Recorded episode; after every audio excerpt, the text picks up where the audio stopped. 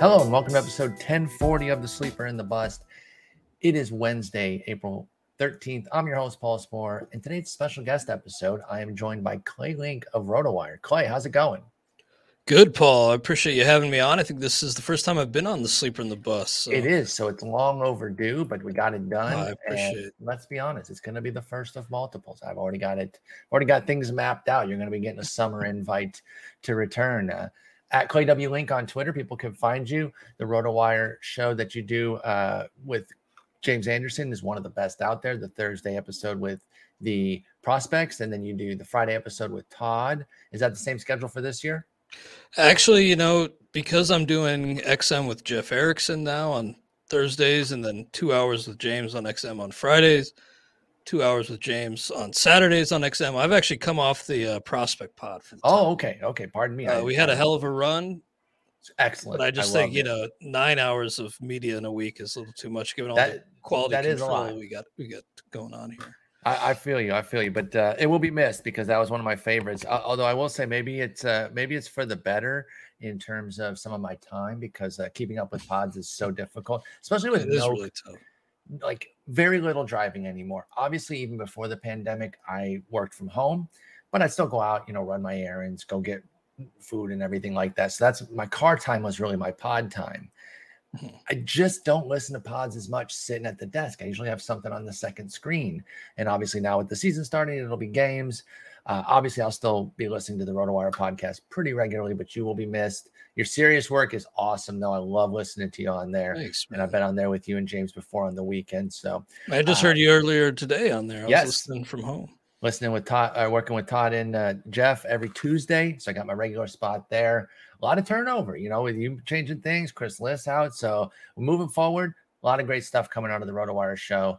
Uh, but let's talk some baseball here. We've got some early season standouts that I want to get your thoughts on. You know, it's really difficult time in the fantasy landscape these first couple weeks because what do you talk about? What do you do? Do you, do you just talk about what's going on? Is there anything actionable? So that's what we're going to try to get into. We're going to talk about six different hitting standouts their viability across all different types of formats. And then because of your prospect uh, work on the pod previously, I know that you'll be a nice go to guy here to talk about six key call ups and how viable they might be this year.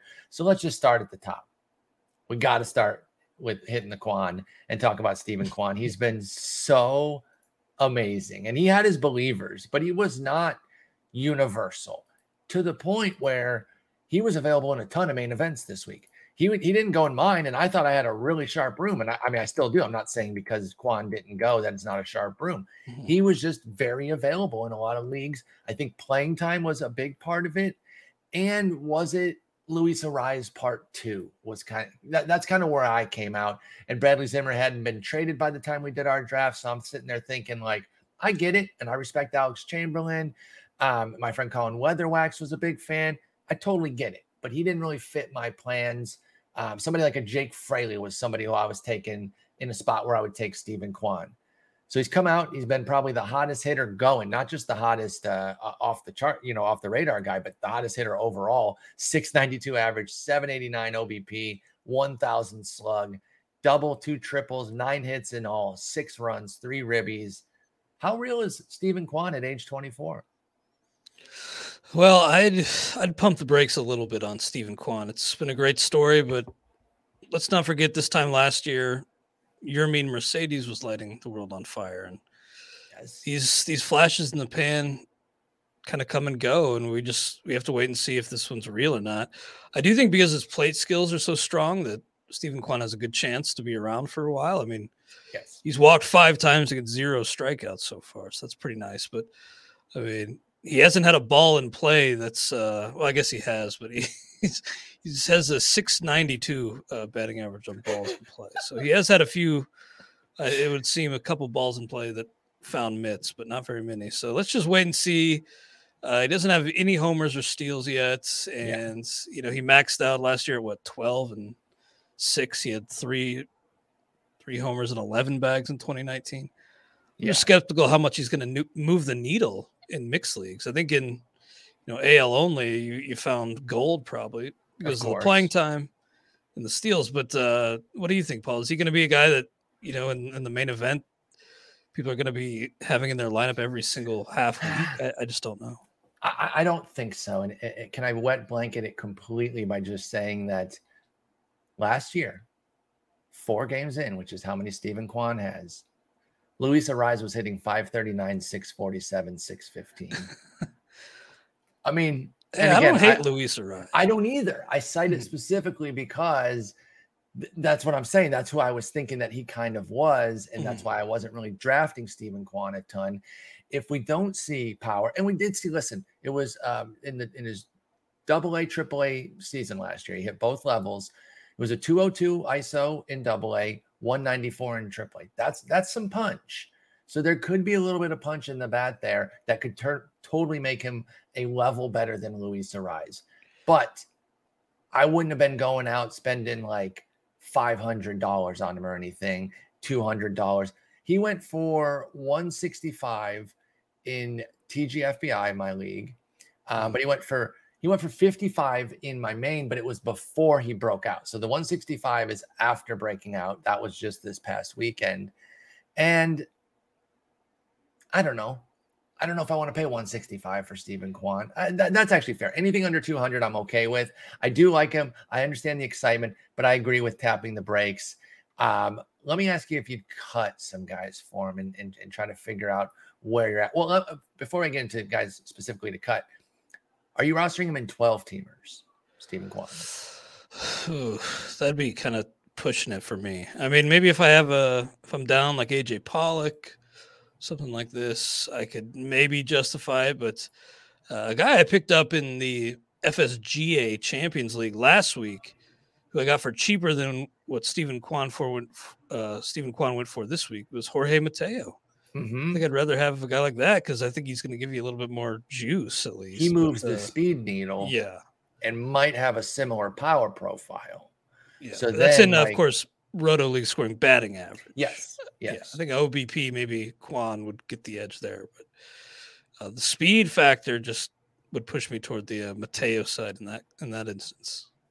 Would you cut? So yeah, so I'm not even going to ask you about tens because you're already having it hot on 12s. You're obviously not looking at Kwan in tens. And with those 12s, does it have to be a five outfielder situation, or would a three outfielder encourage you? Uh, I don't think you? he. I don't think he clears the bar in that case. It'd have to be five yeah, I, I think so too, because you're talking, you know, obviously um, just the 36 outfielders, but then a handful of guys at other positions. And util probably what about 50 to 55 outfielders rostered at any at any given moment. Um, is he in there? I, I, don't know that that he definitively is. Plus, you're not getting the stuff that he's already done. That's the real issue with picking up a guy exactly. like Steven Kwan. Did you just miss his best run? Um, so that that's that's the tough part there. In a 15 teamer, would you cut him for somebody like Mike Yastrzemski, who hasn't really done anything mm. to start, but has you know he has some pelts on the wall. He's done some things. Yeah, that's a good one. Um, hmm. I'd probably just ride this out for now instead of making that move now. And then if Kwan really kind of tanks, then you'll you could pick up somebody. Because if that's like the replacement bar, like you can find somebody who's similar to Mike Yastrzemski down the road, I think. Yeah, and you might even be able to replicate both. The, the issue, the, the big thing with Kwan is the batting average is always difficult to find, you know, especially late in drafts or off the waiver wire. So that is where you can definitely move the needle, but you're going to have to make up that power and speed deficit if he ends up being a single digit guy in both. Uh, yeah, just we see these guys pop up all the time, like exactly. I mean, Aristides Aquino, we mm-hmm. could go on and on. Yep, I'm, I'm but curious. it's just just wait and see. Don't get too caught up in the moment. Exactly, because you can make a bad decision. Let me ask you this: how how you felt about the Josh Lowe price points? I'm throwing you a name that I didn't put on the list, but what do you think about the Josh Lowe price points in uh, in the main events this weekend when he was going for you know five six hundred dollars? Yeah, man, I I uh, didn't have a shot at him in my one main, but uh, I get it. I get it that you know there's 2020 potential there, maybe even upside, but it's, it is the Rays. The indiscriminate platooning makes me kind of a little bit lower on the plate appearances, but I understand. And, and the strikeout rate so, makes me yeah. a little nervous to pay that price. I really like Josh Lowe. In fact, my DC yeah. shares would would prove that. I balked at, at, at, getting him in my mains because playing time, and they hadn't traded Meadows, so Mhm. I, I was going for more certain playing time. I understand the draft skills over roles, but that's I I, I employ that adage a lot more in DCs where I'm just like, give me just get the talent and I'll kind of Yeah. figure things out. So I didn't get Josh uh, Josh Lowe there. 500 is a lot though. That's 50% of your that's a lot. budget. I get that it's a 2020 guy. What if it comes with like a 230 average though? Um, the the I've heard strikeout some- rate is a little concerning. Good, no, go yeah, I'm sorry to cut you off. I was just going to say I've heard the argument that well, you know, Josh Lowe may be the most impactful prospect to come up, and maybe that's maybe that's fair. Maybe I mean, and you get a full But I season, and. I, I understand that's- that part too. When it's like, hey, I'm getting a full season of a guy, but that's a lot of money. That's a lot of your budget to put out for a guy that I don't think is quite on that Julio Rodriguez, Spencer Torkelson, Bobby Witt, even like Riley Greene type of level that I think is more game changer. I do like Josh Lowe, power speed combo, but I thought those prices were a little too high. I think Steven Kwan, obviously a much lower price point, but a little bit up there too. I want to talk about comparing Steven Kwan to his teammate because you talk about moving the needle. Oscar Mercado is somebody who has a 15 15 season under his belt. And I really fell for him after that 2019. I was very big on him. Didn't really do anything in 2020, 93 plate appearances. Threw that out. I was willing to say, you know what? I'm still in. But then last year, just 72 games, dealt with some injuries, was not pretty, was not very good when he played. Couple homers to start the season. Any love for Oscar Mercado this year because his playing time uh, looks like it could be there as well. Now he's only done those two homers, so that's really all we're going off of. But is he back on your radar at all as somebody who's been a power speed guy before with Oscar Mercado? Well, I think he has to be back on the radar now for sure. Because what's the old adage? Once you once you show a skill, you own it. Exactly. And uh, still a young guy, so you're right that he's already shown up something at the big league level. There's opportunity seemingly in that Cleveland outfield, so I think you have to at least kind of have him on your watch list. Maybe you you have him on your waterfalls this weekend. Mhm. I'd probably have him lower in the list, but uh, yeah, kind of an interesting guy. Every time I see him, I kind of feel like I, I get a like a Jose Peraza vibe where Okay. It's like maybe he's a little overmatched against high end pitching. I but totally get that. that. That's a damper, but it's it's true. It's true. And I I mean, Peraza was Peraza had a couple struggled. years. Yeah, but I always struggled to really get in on Peraza. I've, I've Yeah. been in on Mercado, but are they really that different? You know, Peraza had the big 14 23 season with a 288 average for your ball club, the Reds. Uh, had 23 steals the year before that with just five homers, 21 steals the year before that. So he's got three 20 steal seasons. So that's some fantasy relevance. I mentioned the 15 15 from Mercado. Uh, but I don't mind him. You said on your waterfalls, and and that's lower on your on your bid list there. Maybe somebody else is at the top. Kwan obviously rostered at this point, but whoever emerges as this week's go-to, maybe like a Jesus Sanchez in tens and twelve teamers. Uh, we're going to see him. We're, that's actually our next guy to talk about. He's not really available in 15s, but in 10s and 12s, he will be. Maybe you put Sanchez as the top guy. Maybe another guy that we're going to talk about in a moment, Seth Brown, and then you get to Mercado depending on your needs. But I am at least back interested in Mercado after not even thinking about him during draft season. Same, same. And you know, between now and Sunday afternoon, I'll probably have starting outfielder get hurt on a few teams. So Mhm. maybe Mercado will jump up my list. Yeah. So right now it's looking like my interest may be kind of minimal, but ask me in four days. We'll see. Let's talk about Jesus Sanchez. I just mentioned that he was our next guy. Couple homers yesterday, couple moonshots, man. He really tanked those. Um, first little damage of the season, but I'll tell you what I'm keyed in on, and it's 17 plate appearances. So everything that we're keyed in on is tiny, tiny, tiny samples. But I do like because it's one of the first things to stabilize. I keep a close eye on swinging strike rate and strikeout rates for strikeout guys like Sanchez, because one of the issues is that he could hit 220 with your 25, 30 homers, but if he can cut into the strikeout rate and be more of a mid 20s guy, let alone low 20s strikeout rate, this could be like a 270 30 homer type of breakout. Like there's big potential here. I really like Jesus Sanchez. He was somebody I was drafting in 15s and maybe considering uh, actually uh, reserve roster in 12s for sure, but no nothing in 10s. Where do you come out on Jesus Sanchez now that uh, we put it has a couple homers and put him on the radar in shallower formats? Well, some serious FOMO on my part. I mean, I don't have Sanchez on a single team, so I'm kind of sweating this a little bit. I have to be completely honest. I kind of like, let the, this be the breakout. well, maybe I can rectify it and get him in a trade or something. But uh, I was kind of off him just given the plate skills. I thought, you know, in a guy who's in his first sample in 2020 struck out you know, 38% of the time, then 31.1% last year. I was a little scared. And you mentioned, you know, the improvement early on this season.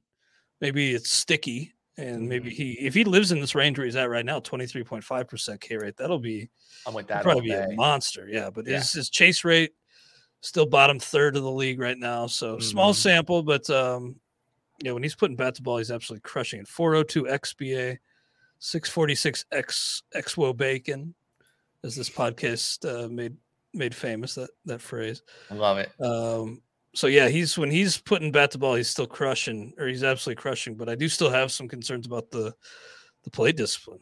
And it's But, very uh, if he makes if he takes a step forward there, he could be a, a huge profit earner where he was going in drafts.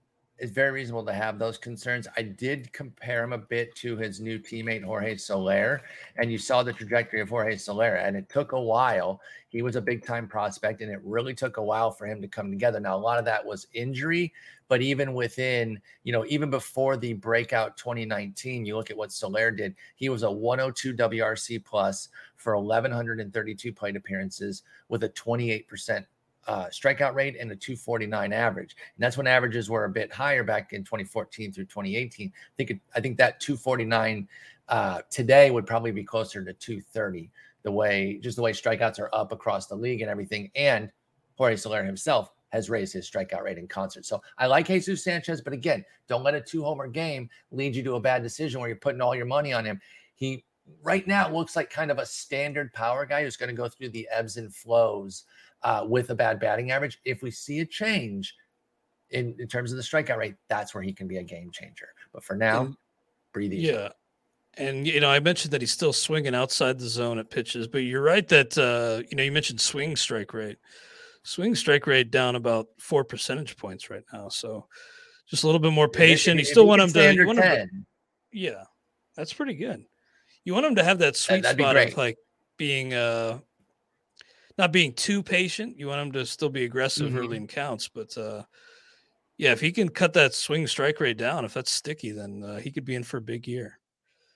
I need to wanna see what probably start. looks like. Well, Cavan Biggio. Um, that, that's a that's exactly the name, and Jake Fraley too. I think both of them border Yes. on too patient. Um, and because you know, you look at the 17% walk rate Fraley had last year with a 10% swinging strike rate, 27% strikeout rate. He was putting himself in too many deep counts and letting himself get struck out too often. Uh, so I hope he can be a little bit more aggressive, and we'll see how it goes with Sanchez. But I do like him. I do. I'm gonna actually bounce up. I'm gonna switch two names here on the uh, on the rundown: Seth Brown and and Jurickson Profar. Let's talk Brown because he's very similar to Sanchez in my opinion. He's got that needle moving power, but it could really come with a low batting average. Uh, he's already got a couple homers on the season. He's hitting 214 with a 17% swinging strike rate. The interesting thing is that he's only struck out 20%, but with 17% swinging strikes, that strikeout rate is going to go up. He's 29% for his career. Do you see anything more out of Brown than a 220 or lower batting average with, with a bunch of power? Or can he find an avenue to kind of maybe get into the 240 range, which would be a lot more palatable? How do you feel about Oakland's Seth Brown? well, uh, one of our podcast hosts here at RotoWire, Scott Genstad, a big A's fan, and he's you know he's on the 30 plus homer train for Seth Brown. Me too. I can't really I can't really get on that train yet, but uh You don't if he think is able to bring that there? average up, he could be nice. You don't you don't think the PT is there to get it, even if he is hitting 214? Because that's I my think it probably is. That that uh, you know, it's not even that he's going to hit 30 homers that are going to be 100% fantasy viable. It's that I think Seth Brown is going to play every day against righties and some days against lefties. So he's going to get 30 by vo- by sheer volume. I'm hoping that it can be with like a 230 or better average because that's a lot more palatable than 214, which is what he's hit since uh, the start of 2021. Yeah, and it's a question of if he's still batting low 200s, that takes away a lot of the value of those homers. So he's got to hit a certain level with his batting average to really make those homers worthwhile. That's kind of what I'm I'm worried about. Is is he such a drag that the uh the value of those homers kind of gets negated. That's that's my worry with him. But uh, it's a land of opportunity out there in Oakland right now. So yeah, I don't really have any about it. concerns about the playing time. Yep, that's what I liked about a few of those guys out there. Kevin Smith, uh, uh, Seth Brown, Chad Pinder, playing time galore there. All right, so we had two two pairs here. We got Steven Kwan, Oscar Mercado, Jesus Sanchez, Seth Brown. Kwan and Mercado um, aren't equal one to one because uh, of their cost difference right now. Who would you rather have at their cost though? Because if you go to try to trade for Steven Kwan, people are going to be asking higher. Oscar Mercado, much much lower. So who would you prefer at cost between Kwan and Mercado? Well, I caught most of that, Paul, but I gotta apologize. Maybe the maybe the internet here in the office is a little sketchy, but uh, I think I'd rather have Mercado at cost. Okay. Because I mean, Kwan, yeah, I guess you know two hundreds isn't huge, especially when you're comparing to uh, Josh Lowe at you know five hundred plus, but. You know, Mercado, I think you can still sneak through pretty cheap. So I'm not. I don't really want to spend yeah. big on Kwan myself. Mhm. Uh, and then what about between Sanchez and Brown? Again, I think Sanchez will be a little bit more costly, for example, in like 10s and 12s than Brown. So then factor in that cost between Sanchez and Brown. Who do you prefer between those two? Hmm, Sanchez. Yeah, I'd rather pay up. So I'm gonna I'm gonna probably have to send out some trade offers for Sanchez. Yeah, I'm, I'm in on Sanchez over Brown as well. I do like Brown, but uh, Sanchez, I think, has the better batting average upside because Brown has shown no indication of improving his strikeout rate. Uh, our last two guys are also in a, their own little pair for a different reason. They're teammates. Jurickson Profar and Austin Nola, a couple of standouts right now. Profar's been around for, I think, 32 years in the majors. Um, he's only 29, so I don't know how that math works, but it is true. Don't look it up. He's been in the majors for 32 years. Uh, he's been around forever, man. Like this is when uh, when was he like the number one overall prospect in baseball? It had to have been like a decade ago at this point, if not more. He seriously has been in our consciousness. Yeah, 2013 is when he was the number one prospect Wow. in all of baseball. And the on the cover of like Baseball injuries- America. everything. Yeah, he was. Yeah. Yeah. Jurickson Profar was everywhere. The guy, yeah. Injuries have been the biggest issue. He's only had 2,461 plate appearances in that time, only twice exceeding 500. Um, it's been pretty bland. He's a 91 career WRC plus. He has two homers early. He's playing. He doesn't strike out. He can take a walk. Is there finally a Jurickson Profar breakout there, or is this just a nice little start for the 29 year? The fact that he's still under 30 is crazy too for the 29 year old in uh, Profar. Well, I added Profar in quite a few leagues last weekend, so I'm guess I'm I'm in. I don't really expect like a full on breakout. I think that ship has probably sailed for Jurickson Mhm. Profar, but I think he can be a viable, you know, fourth or fifth outfielder in in uh, 15 team leagues. I I think that's the bar. I didn't add him in 12s, but uh, I did add him in TGFBI. I think Okay. uh, and definitely in the main. So uh, let me see who I put him in. In the main, I put him in for like in my util over like Dominic Smith, Edwin Yeah. Rio. So I, I kind of took a shot on some of those part-time boppers like the Edwin Rioses and and uh, Dominic Smiths, and until one of those guys maybe emerges, Profar at least give me steady playing time. So a couple homers already, and uh, you look at that San Diego lineup; they kind of need Profar in there. they really do. Like it's a half a lineup. Uh, it really dies off there in the second half. Profar, uh, rookie CJ Abrams, and the other guy we're going to talk about, Austin Nola. These are the guys who could change it and turn it into a deeper lineup. Nola himself is off to a fast start with a 142 WRC plus in 18 plate appearances, but he has a homer, five hits, two runs. I kind of liked Nola as a C2, even though they had a little bit of a catching glut, which they did alleviate a little bit by trading Caratini out, which I didn't think they would do since he's Darvish's personal catcher. But now they have Nola, Alfaro, and still Luis Campusano on the come up. Um, but I went for Nola as a C2, even got him in one of my mains. When he's played, he's been good. He's an above average hitter, 114 WRC plus for his career. Do you think Austin Nola is going to be a fantasy relevant catcher uh, in all leagues that have two catchers? Yeah, I think so. I think you know those second catchers in a lot of leagues are going to be pretty ugly, and at least you don't worry too much about him killing you. Exactly. Like a lot of catchers, a lot of second catchers will uh, actively hurt your lineup. So, and I think that gets worried about that with Nola. Yeah, me too. Uh, I mean, yeah, you're I- negating a lot of the the good work your other members of your roster are doing when you have a terrible catcher. And that's one thing that I learned. And by the way, I apologize. I'm kind of steamrolling the back back in there. I think we have a little bit of a lag, so I'm gonna I'm gonna wait a little bit there uh, in between your comments and mine. But um, what that's one of the things I learned in the baseball forecaster. The front page, everyone reads the the blurbs, and I love the blurbs. I I, I get have the privilege to write a few of them every year.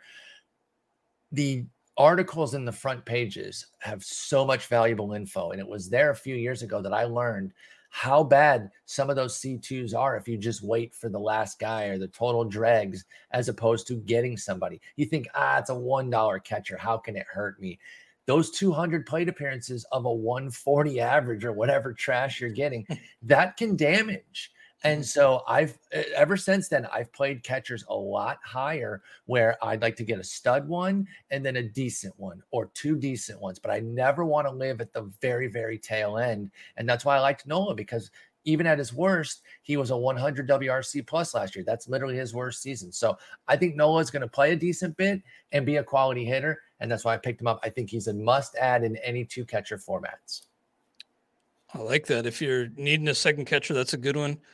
Um, I'm with you. I think in the past, I undervalued the scarcity bump that catchers get with their stats. I always knew they got one, but maybe I undervalued just that bump in the past. So I think Mhm. you really can get a leg up on your competition if you have a couple good catchers. And that's why I went hard after like Will Smith. And I tried to get a second good one to pair up with him in a lot of cases, like Yeah. Alejandro Kirk or, um, you know, Danny Jansen, who unfortunately is hurt right now. But uh, Nolan could replace Jansen. yeah, Na- Noah could replace Jansen, and yeah, I think you know I've I've been against going early catcher in the past, but I think I've learned the errors of my ways in that regard because uh, having a couple of bad catchers really undoes a lot of the the good work you're you did earlier in your draft. Yep, and that that's the thing, and we don't we don't weight that properly, in my opinion. It's hard to quantify. you know? Yes, it is. You, you really got to dig into the numbers to really see how bad it, it, it can hurt you. Um, all right, so let's move on to some notable call ups. Again, I mentioned that you used to do the prospect pod with, with James Anderson on the Thursday edition of the Roto Wire. That is no more, but it was amazing. So I will always remember it fondly. You guys always did your special segment, uh, usually related to your both y'all's major fandom of hip hop music. So I always loved that as well. Uh, but let's get into some of these guys. Here, I want to hear your thoughts on how viable guys like Heliot Ramos can be. He was a surprise call up for the Giants. I did not expect him to be pretty much the first call up for them. And here he is. He's up. Looks like he's going to get some playing time. Now, everyone on the Giants seems to be platooned these days. Like, no matter who you are, there's a couple guys that might play every day, like Brandon Crawford because of his defense. Um, and, and Joey Bart plays more more often than not because he's the starting catcher. But otherwise, if you're on that team, you're platoon. Is Ramos just going to be a short side platoon guy, or is there a way that the right handed 22 year old can find himself getting a bigger share of the playing time? Well, it's funny that you asked because I was just tweaking our, you know, default batting orders versus lefties and righties, and I was like, I don't know if I could really justify putting him in the default order against right-handed pitching. I think, you know, I just had to leave him as a guy only in the the order against lefties. So tough to tough for me to call right now on Ramos because this team has its sights set extremely high. They're not going to let a guy like Heliot Ramos like work out his struggles on the job. So mm-hmm. I kind of wonder if maybe this is a short term call up. I know they called him up a few days into the season, so maybe they're ready to just to let him rock and roll. But I wonder if uh, maybe eventually, if he kind of struggles playing part time, they they decide, all right, let's just get him back playing every day in the minors. So I'm not really on him. I think I'd rather have a guy like C.J. Abrams. I know they're different Yeah. positions, but uh, No, I, I'm I'm with you though. yeah, based a on guy on the strong time. side of a platoon. Hopefully, we'll we'll see about Abrams, but I'm hopeful Abrams can uh, hold on to a strong side platoon job. Yeah, I, I, like Ramos. There's definitely some upside there, but I, I think it could be short term as well. LaMonte Wade Jr. hit the yeah. IL, and that seemed to be the one for one move there that they did. Uh, kind of like had, LaMonte Wade too. I do too. I really do. Uh, I liked a lot of what we saw last year, even as a strong side guy. You and I play in a lot of deeper leagues, so that makes strong side platoon guys very viable. I know in tens and twelves they can be a lot harder to roster, and especially unless you have daily moves.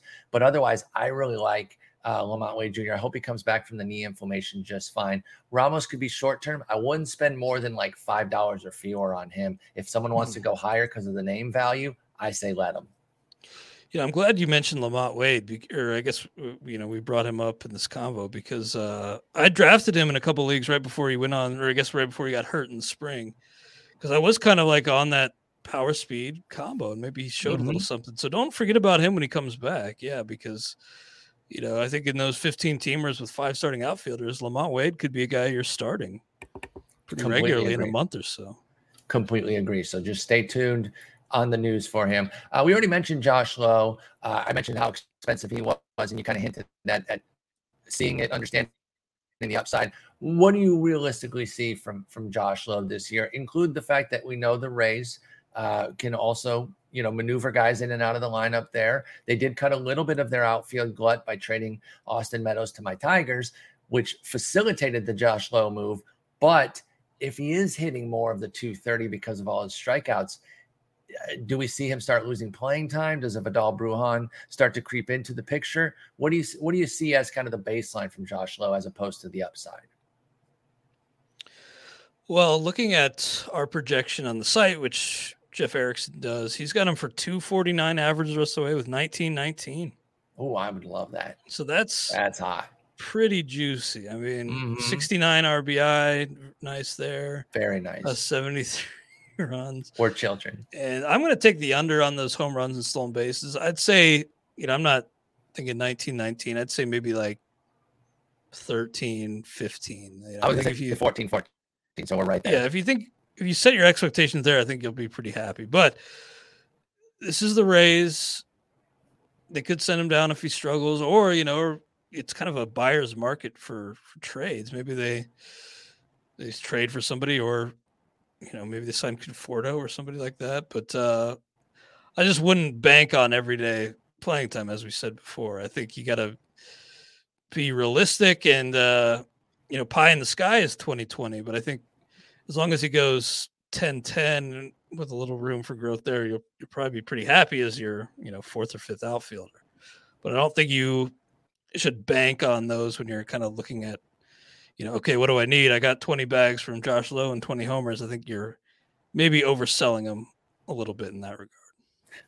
I think that's completely accurate on Josh Lowe. I went high 200s out of my $1,000 budget. I felt comfortable doing that, but that's really the best I could do. I got blown out of the water people. He, he went over 300 in all but two leagues. So I would have had to be in one of those two leagues to get Josh Lowe for the bids I was putting out. Let's wow. join your wheelhouse here because you are a Cincinnati Reds fan, for those that don't know. And y'all's team has had a really interesting offseason slash early season because when they traded Sonny Gray and then the Jesse Winker, uh, Eugenio Suarez cash dump, uh, which that's that's what that was more than anything else because it looked like it was a teardown, right? Like, okay, Mahle's gone, Castillo's going to be gone. They're going to trade anything that's not nailed down outside of like India, Stephenson, and then Votto because he's he's the old man and he makes a lot of money. They didn't. They traded Gray. They dumped that Suarez money. That's why they traded Winker was to get rid of Suarez money. But then they didn't really do anything else. They signed Tommy Pham, and then they call up Hunter Greene and Nick Lodolo. Greene time has passed. He's already been picked up because he's thrown 100 mile an hour BBs all over the place. You can talk a little bit about Greene if you'd like, but I want to focus on Lodolo. He's starting tomorrow. How excited are you by Nick Lodolo's start uh, coming up? And how viable is he in shallower formats, 10s and 12s? I'm pretty darn excited about Lodolo. You know, it's opening day in Cincinnati, but it's kind of a tough day to be a Reds fan if you saw those quotes from the younger Castellini. Kind of a joke, I that did. guy. But um, yeah, you know, I do think you know, I'm excited about what I saw from Hunter Greene, And I think maybe Nick Lodolo is a little bit more polished, even. So if that's the case, I ended up grabbing Lodolo in a bunch of leagues at the end of draft season just because he was lining up to face the Guardians early on. Yeah, then we'll see what happens from there. But uh, looks like a pretty good spot to uh, to land in the big leagues, facing that Cleveland Guardians team. So I'm pretty pumped. I know our own. I always say our own. James Anderson. I know it gets obnoxious, but uh, we're of I course know. really proud to have with it. James. James is the man. uh, yeah, he said that he actually thinks for 2022 alone that uh, he'd rather have Lodolo so than Hunter that Greene. That is. I- So- yeah, over Greene because I was Yeah. actually a little bit worried about Greene's. Uh, I thought the fastball, you know, some of the some of the critiques of it were that it was a little flat, like it's a hundred, but anyone can hit a hundred. Well, not anyone, but a lot of guys in the majors can hit a hundred if it's flat. Well, then he had that good start. And I'm like, okay, that's one good start. I don't want to completely change my opinion, but. Lodolo is the one that I I was like, he's got the major upside. Both absolutely do, but I think I'm with I'm with that on Lodolo for this year. He's the guy I wanted. Plus, I think he's a lot cheaper because Hunter Greene throwing 100, being the flashy number two overall pick, everyone's putting the big bucks on him. Yeah, and, you know, Hunter Greene did give up a couple homers, and uh, Mhm. you know, I think that could be a problem because yeah, when guys, big league hitters level out hundred, it'll it'll fly out. We saw that with uh, Matt Olson, and I think Travis d'Arnaud was the other guy who homered off Yes. uh, Hunter Greene, but uh, and he faces the Dodgers coming up, and still hasn't pitched at home. So yeah, there's still a lot of questions with Greene. Lodolo is going to face a lot of those same obstacles, you know, with team context. But I, I just think, you know, with his stuff, you know, James actually said that even with Hunter Greene pumping 100, that he might think top to bottom with his arsenal, uh, Lodolo has even better stuff. So uh, we could see him really hit the ground running. I got really aggressive after Lodolo in the main event in particular because I'd just taken the shot on Luis Castillo. Castillo fell Oh. in the 15th round in my main. So I grabbed him and then I got Lodolo kind That's of as uh. Luis Castillo insurance. I like that, and I like I, you know I'm a big Castillo guy.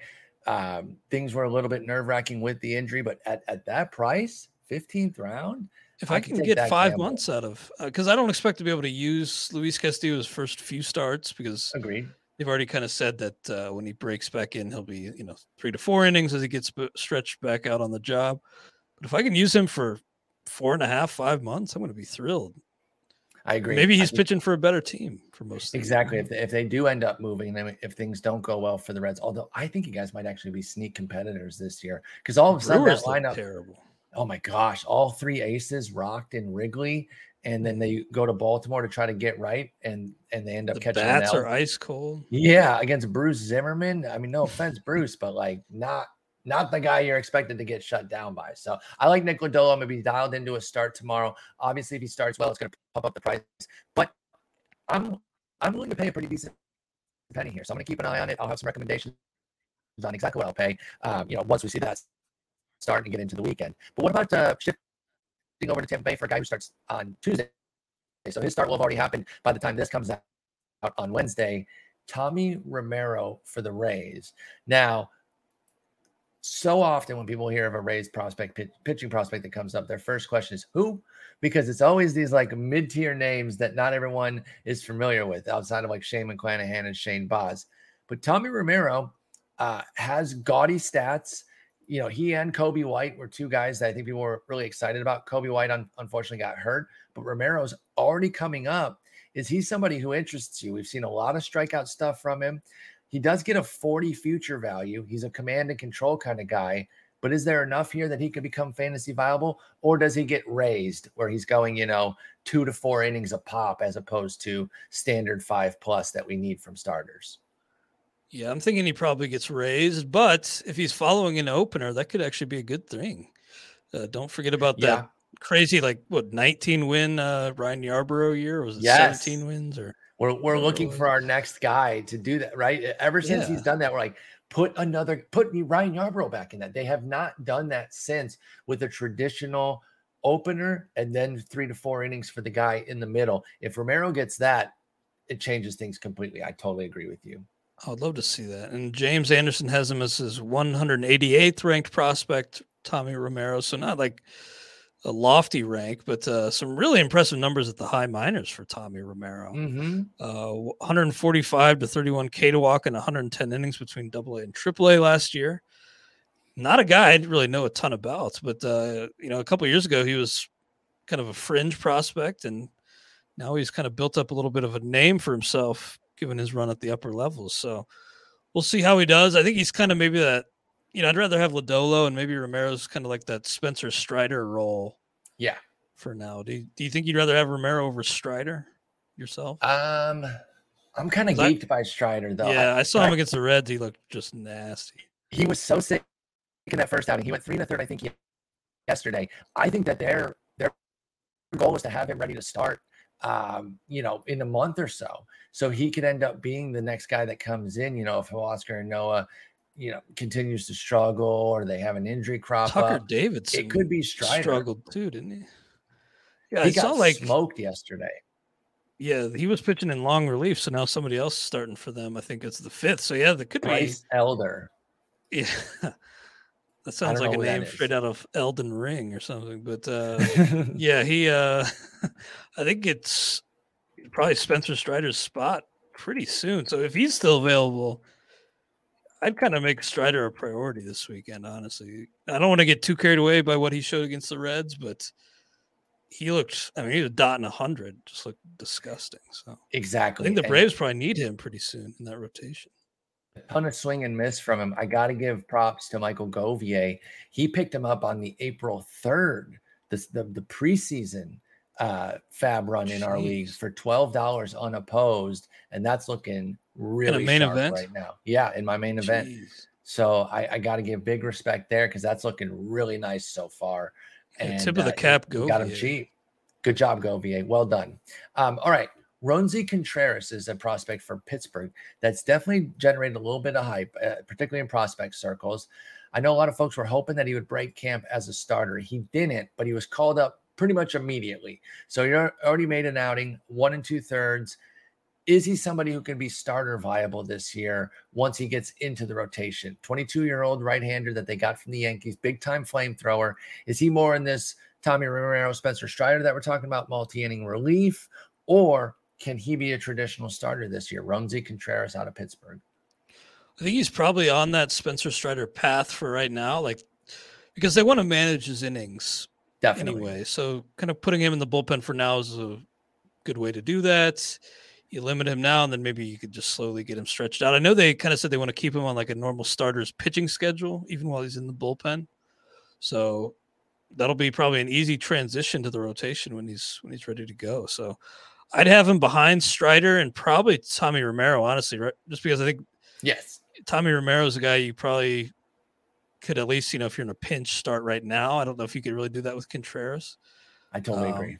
So I'd, I'd, probably have him behind both Strider and Romero good distance behind a guy like Lodolo. But yeah, if you're if you need a need some quality multi inning relief, and that does play in a lot of fantasy formats, Contreras is in the mix. Totally agree with that. I mean, the uh, team uh, context finish. is terrible, but it's obviously terrible. But the park isn't bad. Yeah, the park the, is the playing time should be there. And you mentioned that they are going to hold his innings down, but I think once they transition him to starting in the summer, assuming everything goes well, he stays healthy, he's pitching all right. Uh, I think if he's starting by like mid June, then he could be a regular every every fifth day type of guy. No worries there for Roansy Contreras, but it might take Maybe. a while. Mid mid June's a yeah. long way out. True, and you know with with that division, the NL Central, maybe the Cubs aren't such a pushover as I was expecting, but uh, mm-hmm. the Reds certainly look like one you want to. Brewers look terrible so yeah. far, at least. Yeah, it kind of makes up the Brewers and the Reds looking like more appealing streaming options kind of makes up for the Cubs, maybe giving you a little bit more pause. Yeah. Well, we'll see though too, because your boys are finally getting home, and you know once they get to we'll uh, Great American, they might start. The to, back uh, half of that order is back half of that order is Guardians esque though. It, that's true. It is kind of a, a, top half, bottom half type of deal. Uh, let's finish up with Jhoan Duran uh, from the Minnesota Twins. You want to talk flamethrower? Holy smokes! This guy brings it completely he is being thrown around as a closer candidate for the ball club right now. I don't know why I said thrown around, but he's being talked about as a uh, closer candidate. He has three innings right now where he's averaging 100 miles an hour, 33% strikeout rate, 19% swinging strike rate, just total flamethrower for his three innings. Um, he did have a high walk rate at AAA last year in 16 innings, but walk rates have not been a major issue for him in his career prior to that. So is this the next great uh, flame throwing closer here? Did they trade Taylor Rogers thinking we have Duran here that we can throw in and, and not miss a beat? What do you think of Johan Duran? Well, I want to apologize to him for calling him Joan Duran. in retrospect, yeah, his name probably wasn't Joan. But you, uh, but you know, like it is Johnny Peralta and it starts yeah, with a JH. So you know, you, true, you, you went for it, and now but you know I the right pronunciation on Baseball Reference. Yeah, and then I saw a tweet where he said it, Jhoan Duran. So yeah, that's. uh I think we're all going to get familiar with that name pretty quick. Mm-hmm. You know, a lot mm-hmm. of the big hitters, like the big Hall of Fame types in the NFBC, were all over Duran this past weekend. I didn't get him, but I'm kind of hoping I can be in this mix for him this coming weekend because I know Carlos Correa said, "Man, this guy's got closer stuff," and they they do kind of seem to be talking to him up up as the closer. And if I'm not mistaken, even though it wasn't a save chance, did he work the ninth yesterday? Duran? I believe that is correct. I'm looking at that case. right now for Duran. Yes, he finished the game with a clean inning, and then he had a two inning, four strikeout effort in his first uh, effort, uh, first outing of the season. So, and again, 100 mile an hour BBs left and right from yeah. Duran. So and you look at those other candidates. Alcala's been working middle innings. Mm-hmm. Pagan's not like the dominant, like must home run machine guy. Yeah, he's and that that's my issue with him. And then Duffy, I think Duffy's probably going to get a lot of the saves because he's like he's a steady guy that they've had for years, but he's not overpowering. He throws 92, 93. Um, if you want that dominant swing and miss, it's Duran. So yeah. he was picked up in a handful of leagues, but he's still available in a lot keep an eye on him. And if you're saves speculating, I definitely think Duran is somebody that should be on your radar right now. Let me throw this one at you if you don't mind, yes. Paul. Uh, Duran or um, Diekman over in Ooh, Boston? I'd probably rather one. take the upside on on Duran, but I, I Diekman seems to be in the role right now. I'll tell you what, and I, so plain and simple, regardless of need, I would say Duran right now. Then, if you start to bake in need of like, I desperately need any save I can get, it would be Diekman because he is closer to the role right now. But uh, if you're if you're just picking up a guy to get me the best player, I'm going Duran. He looks amazing, and I've been down the Diekman path before. He can be nasty, and he, he, I like him as a player, and he's battled adversity to even be playing still with all the stuff he had with his gut that he had to get de- taken care of. So he's easy to root for but he just walks too many guys. And I just think it's going to create inconsistency. And I don't know that he's long for that role especially with Matt Barnes still there. I think they're going to continue to look for somebody uh, to be in that role. Garrett Whitlock is not going to be the closer. It looks like he's going to be more of a primary guy. He's mm-hmm. going a few innings here today uh, against my Tigers, or today being Tuesday, four and a third for Rich Hill, and then three innings for Garrett Whitlock. And he's gone three no hit innings with just a walk and a strikeout. So I don't think he's in the mix for the saves. I think it's Barnes and Diekman. If you desperately need saves, get Diekman. But if you're just looking for the best player, give me Duran. Sorry, long. It's kind of interesting how Diekman kind of got that save and he did it in dominant fashion, struck out the side against that middle of that Yankees lineup after NFBC FAAB had run. So I'm kind of hoping he gets another one or two so that he gets most of the you know other managers' attention and I can maybe get Duran.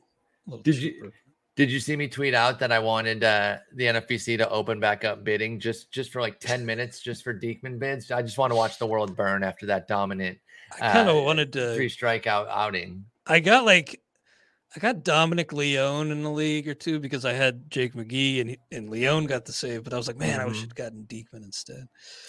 Uh, it's but, always hard, you know, and, yeah. and we are overreacting to so much right now as a community. You know, I got in a little argument, discussion, debate. I mean, it's with Roto Surgeon Kev. You know, he's my homie, so it's not it's not an argument. We're not fighting or anything. But he was making a big deal about uh, Andrew Vaughn not starting today against a righty uh, over Gavin Sheets. And, you know, it's righty righty versus Sheets being a lefty. And so, you know, I, I cited the numbers. I'm not saying that Vaughn can't hit righties. The real issue in the lineup today is that Reese McGuire's catching. So Grandal has to go to DH.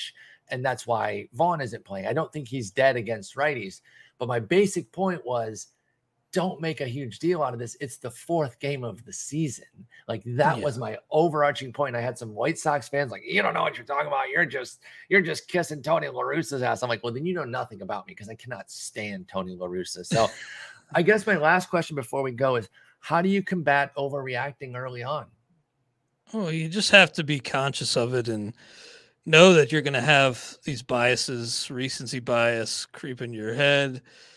You just got to do what you can to uh, to to overcome it. Because think about this: in a in a month's time, we're still going to be saying it's early in the season because exactly a month into into the season. So right now it's just like microscopic. I mean, a guy can totally change his batting line with one three hit game. I'm sure in our player wrap notes to come, you know, after a three hit game, somebody will go from like an 088 average to 400. So just things can wildly change right now.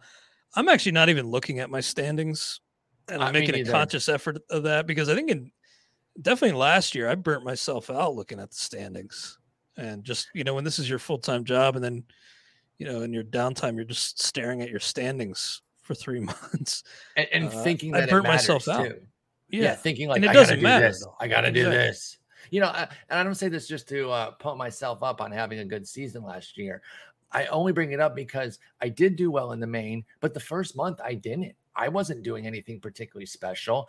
And then toward the late end of April and into May, my team started turning around. And then I was in like the top 20 overall for like a few months. Then I kind of matriculated down, wound up 32 overall, but I didn't even start strong. It wasn't even like mm-hmm. I, I started strong and held on. So it's just so early. And like you said, it just has, it's just willpower. There is no trick to it. You just have to not do it. And that doesn't mean you don't make any moves. Of course, you can make some moves. Replace your injuries. You can replace the bottom tier of your lineup. And I always agree with the Scott Pianowski line that if you never cut somebody that you regret, you're probably being too cautious, especially in mm-hmm. shallower leagues where the waiver wires are deeper. But you got to churn a little bit. Yeah, you have to churn, or else you're never going to get the Steven Kwans or the Josh Lowes or the um, you know the the breakout pitchers like uh, Nick Martinez look pretty good, Michael Lorenzen.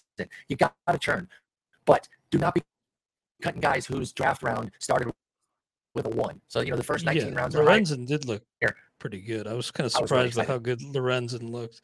But yeah, not only do you, if you're looking at your standings time and time again, not only do you run the risk of burning yourself out, but you also maybe get it in your head that oh, this team sucks. You know, I, yep. this team's terrible. I'm not going to do that. If you'd done that in the main, you know, you wouldn't have had such a good year because you may have exactly. shifted your focus elsewhere. But yeah, standings are so fluid right now. Just do not you know get too concerned if you're you know the bottom half because standings really don't take shape for like half a year anyway and you might get it in your head that oh this team stinks i'm going to give up on it when you may actually have like a a league winning team. Yeah, do not give up. Continue to work hard. Replace your guys that are injured. You can turn the back end your lineup, but do not get rid of guys that you believed in. You know, 15th rounder that you thought was your sleeper of the year. He's still your sleeper. Nothing has changed about that situation. Even if they're, you know, I'm an Akil Baddoo guy, big time Akil Baddoo guy, and he's batting low and he's he's missing games. And it'd be easy to be like, well, guess I got that call wrong. It's been six games. No, I didn't get mm-hmm. anything wrong. I didn't get anything right, even if he was hitting 500 either. That's the other side of it too, right? Even if you're a breakout guy, if you're if you're Alex Chamberlain and you're huge on Steven Kwan, he's not right yet either. Mm-hmm. Nothing has changed yet from our preseason stuff. Just breathe, mm-hmm. enjoy, try to enjoy that baseball is back. That's the number one thing I'm focused on right now. People look back right now at this time and just laugh at some of the takes because of uh, course, because it's, going to be so comical. wildly early. It's in our nature I mean, to want to overreact, but just try not to. Yeah. Think about what we do in the offseason when we analyze guys. We say, if you look at him from May on, because his April was so bad, we're nowhere near there. The season's not even a week old. So remember anyway, how uh, bad uh, Jorge, Jorge Polanco was last year in April?